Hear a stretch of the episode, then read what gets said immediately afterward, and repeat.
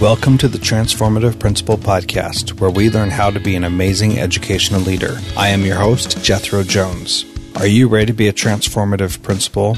I'm looking for about 10 people who are ready to do what it takes to lead with integrity, find balance, and take your school to the next level.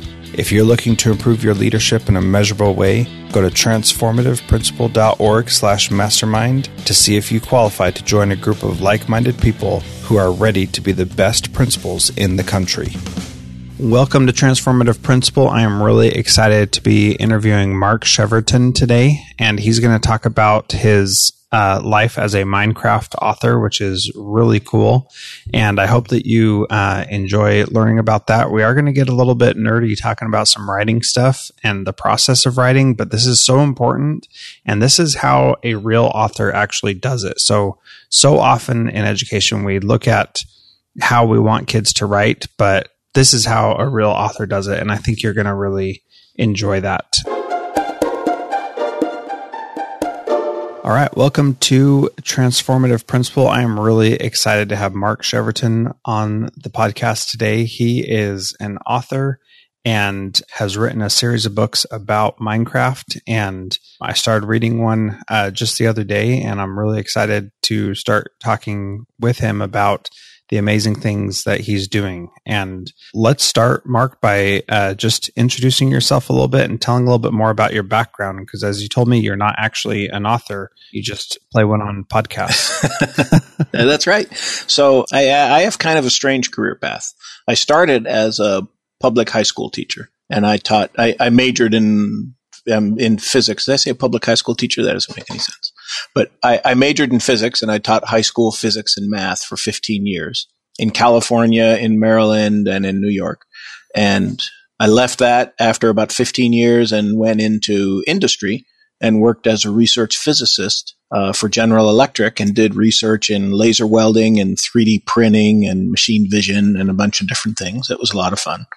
And while I was working there, I started dabbling with writing books and got to the point where I could write books full time. And so I left General Electric and now I'm a full time author and I probably write 10 hours a day and it's a pretty crazy schedule. And I write a book every other month is what my contract is with my publisher. So I'm writing all the time. Wow. A book every other month? That's incredible. Yeah. And they're about 200 pages long and I can just barely keep up. And I've been doing it for a year now, and I haven't gotten sick. I don't know why.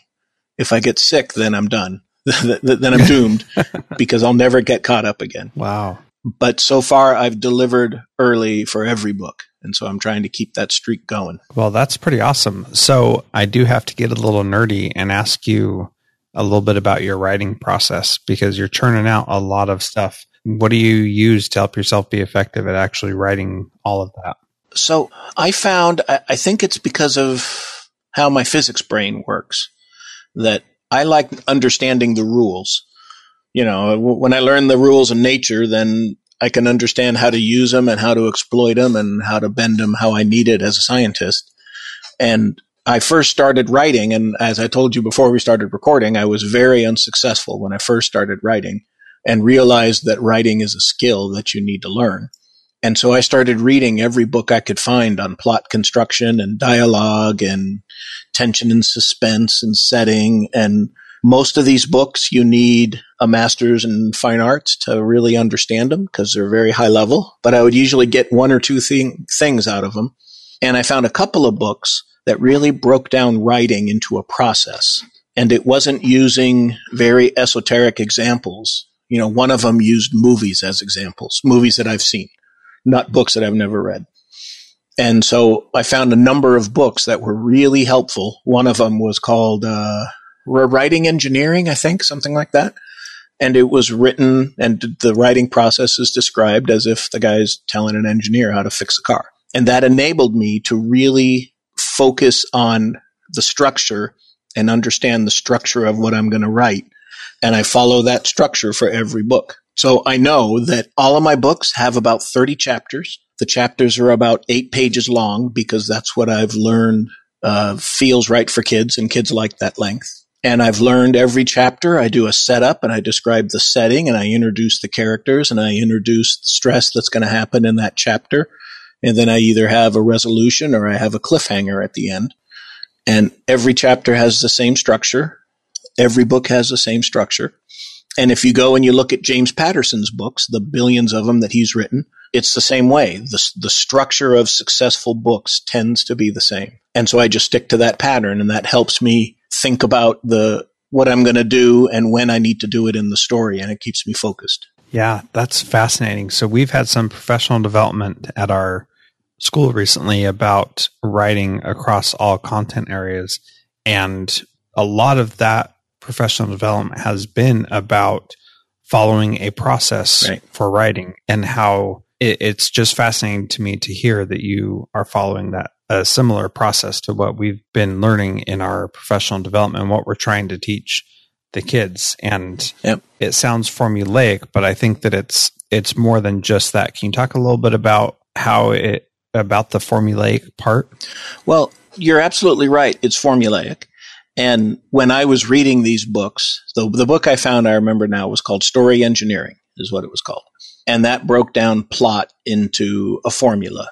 And here's what happens at, at plot point one. Here's what happens at plot point two. Here's what happens at the midpoint. And I remember that book saying every successful book follows this pattern. And if you, I went out and looked at successful books and sure enough, I read them and they follow this pattern because that seems to manipulate the, the emotions of the reader most effectively is by having these moments of highs at a certain spot or revealing something about the villain at a certain spot. It seems to maximize the suspense for the reader and successful writers tend to do that whether they know it or not. So the formula is really important. I try to talk to it with kids and they hate it, but the ones that are writing longer and longer stories and sending them to me, when they start writing longer stories, I see that formula in their writing. So they, they kind of evolve to it, which is kind of interesting. Yeah, that is interesting. So we're going to get more into the other stuff in a minute, but I'm really fascinated about how you are writing so much. What kind of uh, writing environment do you use? You just pound everything out in Word, or do you have a different way of doing that? I have a, a, a really strange process. And my computer, I went out and bought the beefiest MacBook Pro that I could use, just thinking that was a smart idea, and I'm glad I did. But and, and, there's a number of software packages you can buy to help you structure your writing and keep track of your characters and your character traits and all that. The big one in writing is called Scribner. Oh yes, S C R I B N E R or something like that. And I yep. tried using it and it didn't work for me. And what I usually use is is I'll start out with Excel. And being a physicist and a scientist, I, I know a lot about Excel. And so I go into Excel and in my stories and in most successful stories, there's seven main events. And let me say this with first as a precursor, there's actually two camps in writing. And so there's there's a great feud going on in, in, in the writing industry. There are what's called pantsers and there's plotters. And I'm a plotter. I plot out the whole story very carefully and figure out what's going to happen. A pantser writes by the seat of their pants and they just go. That's me. And it ends I'm up sure. how it ends up. and I started out as a pantser and my first book, Invasion of the Overworld, I just kind of sat down and wrote it. And then when I got done, I had to do a lot of rewrites and a lot of rewrites to get it so that it worked correctly. And then I sent it to an editor and they said, well, there's nothing happening here and this is wrong and this doesn't work and that doesn't work. And I did a lot more rewrites.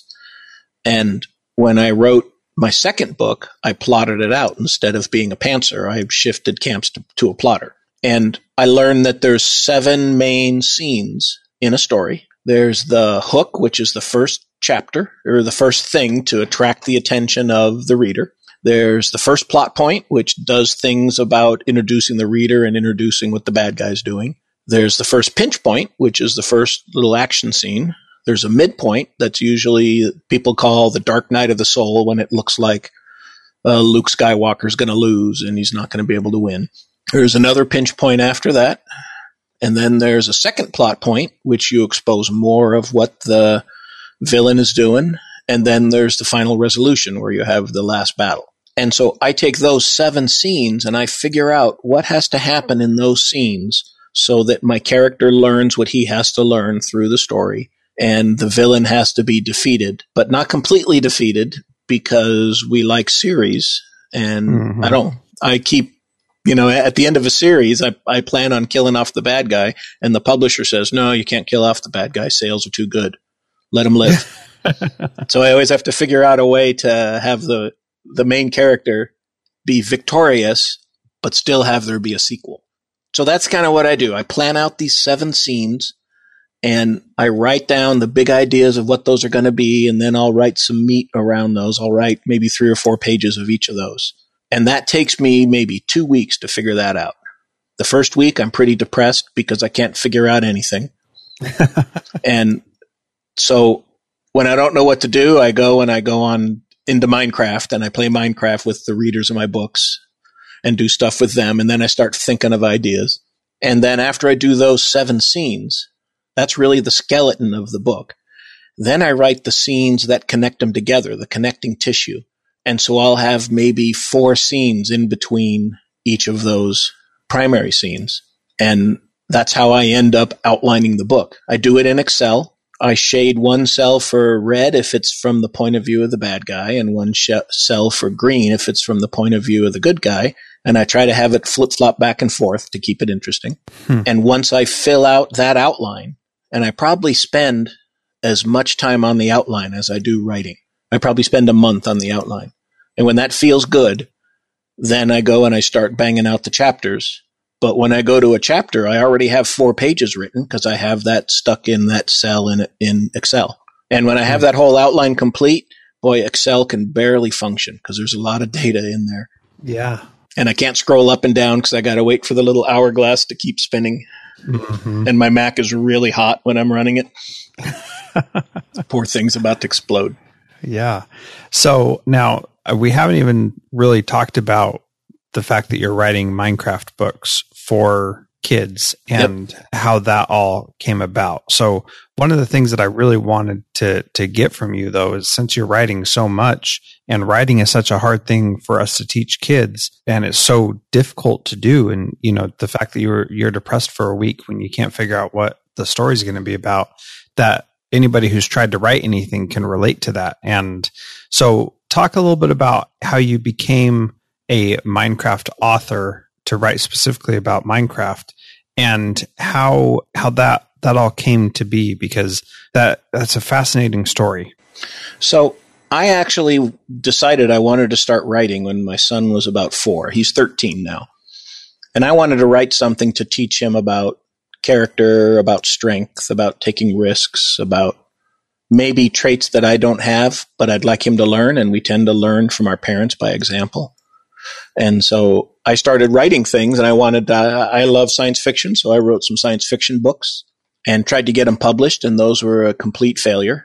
I ended up with 253 rejections on the first book, about 80 on the second, and I stopped counting. But my son had a lot of fun graphing the number of rejections I was getting per day, and I was using it to teach him Excel. And he was having a lot of fun making the graphs using big, thick red lines and everything. At, he thought at your expense. He thought that was hilarious. so I wrote five books, and they were all pretty terrible. And when I look back at them, I recognize I didn't know what I was doing, but they were getting better. And then my son, who loved Minecraft, and we got him a server so he could have people online play with him. He invited a bunch of kids to play on the server with him, and a couple of boys ingratiated themselves to him and acted like they were really good friends. And when he gave them complete control over the server, they came back and destroyed everything and made a video of it.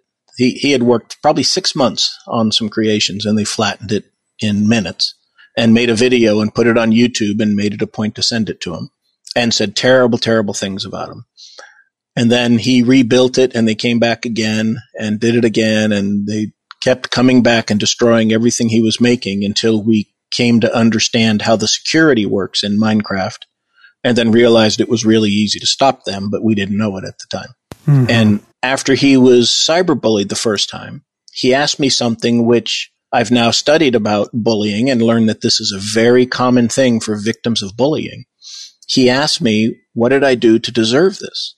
Because he thought somehow he was at fault here. And I explained it, he wasn't, but I couldn't really do a good job explaining that to him. He didn't get it. So I thought I'd write this book in Minecraft to teach him about what kind of person would do these kind of things. And so I wrote the book and read it to him at bedtime and he got it and he figured out, okay, it's not my fault. It's these kids. Maybe they're being bullied. Maybe they have an unhappy home life. Who knows? And he realized it wasn't his fault and I was victorious. And then I put the book up on Amazon. I self published it and it was really, really successful and it was very surprising. That's pretty awesome that you uh, really solved a problem in your own family's life that you really wanted to teach your son how to deal with those awful people who did that. And what I love about that is that, you know, we all want to to be something and do something and really for for me at least being able to help my kids my own kids and uh, the kids that I that I work with in my school I really want to be able to like make an impact so that they are able to learn the things that not just like the academic stuff but really some different things about confidence and and self-esteem and things like that and and understand those things in a way that that I didn't when I was growing up so that they can right. not make the same mistakes that I did, right?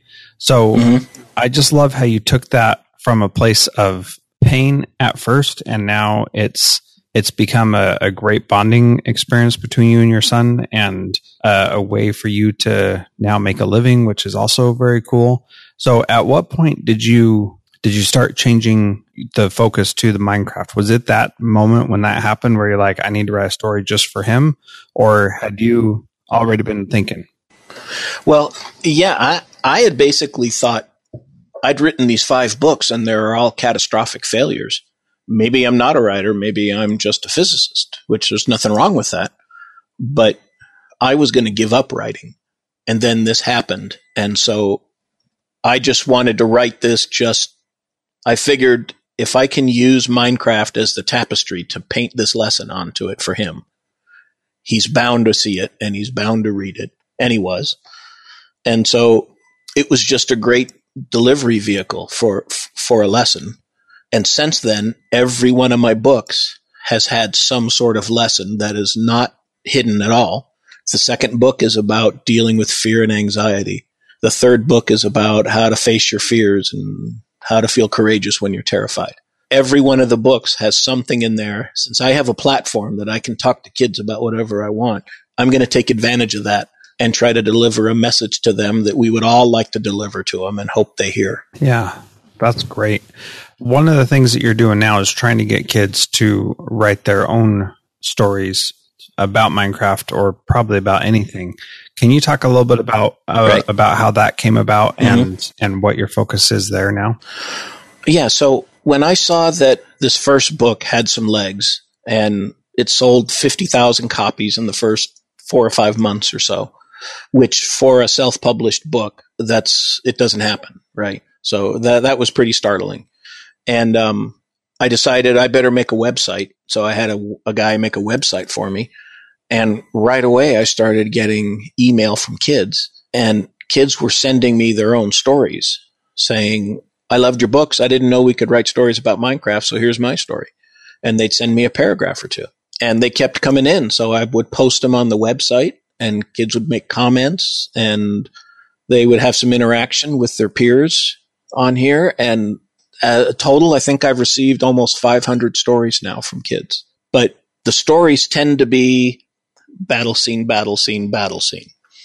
And here's a sword fight with zombies. Here's a sword fight with spiders. There was a lot of that, and I saw there wasn't a lot of structure to it.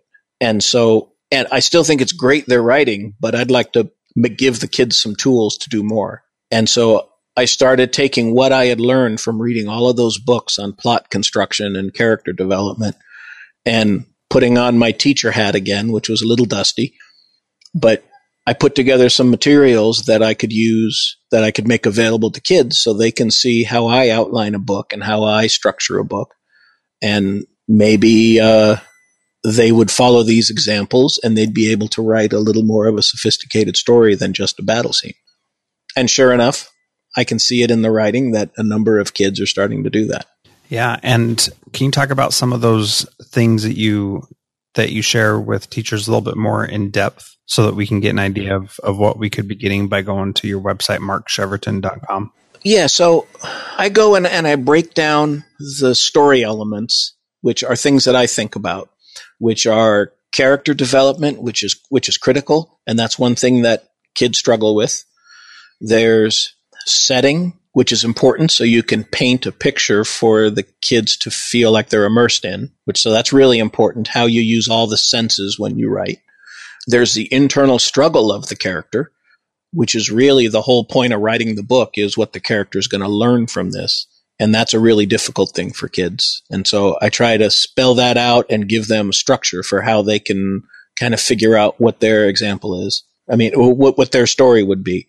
There's a big section on plot construction because I've learned that that's critical. Uh, you got to have the right plot structure so that you can have the right highs and lows so you can really manipulate the emotions of the reader and make this an exciting journey. Um, I, I, think those are about the main ones. There's some things about character names, which I've learned some rules about, and character descriptions um, to make the characters a little more memorable. But I, I tried to break it down so that there's a lot of individual sub elements to a story. And then I put together a writing guide so that a teacher can talk about these with the kids and then they can go to their character and write something about their character. So you could talk for five minutes and then you could write for five minutes. And then you could go to character description and talk about that for five minutes and then write for five minutes so that it's really broken down into bite sized pieces. Cause you can't lecture to a fifth grader for an hour on this, right? No, definitely not. I, I could talk about plot for an hour and draw lots of graphs and everything because I'm an engineer at heart too, you know. so I really tried to make it so that it's in bite sized pieces to make it easier for the teacher and the student. And then I also know that not everybody learns well from seeing words on the page. So I also recorded myself talking about these things. And so there's a whole string of videos on the website there that I've heard from teachers that they've used those and they just show that to the students and they listen to me talk about plot and character and stuff. And then they go to the writing guide that I put together for them and they write down their own characters and their own plots. Hmm. Very cool. So this is really exciting to me. One of the things that that I've talked about a lot at my school is giving our students a real audience and having them find a way to write something that really matters to them or create something that really matters to them. Can you share some of the stories that you've gotten from kids that have just, you know, inspired you a little bit more? So there was one that I thought was really neat that a girl wrote a story about me coming for Thanksgiving dinner with them. Hmm. And of course, zombies came out of the computer, so I had to help defeat the zombies, as I recall. But it was really a fantastically written thing. And this girl clearly had a flair for writing. I mean, her writing, you, would read it and you'd think she's a college student or something. It was just so spectacular. And she ended up going on and self published a story that she wrote on Amazon, as a, a number of kids have done that have been communicating with me. I can't say that I'm necessarily the one that caused them to do this. I know a number of parents I ended up emailing back and forth a number of times explaining how the self-publishing process go because I encourage a lot of kids to do that. And it's really simple to do that on Amazon or Barnes and Noble or any of those sites.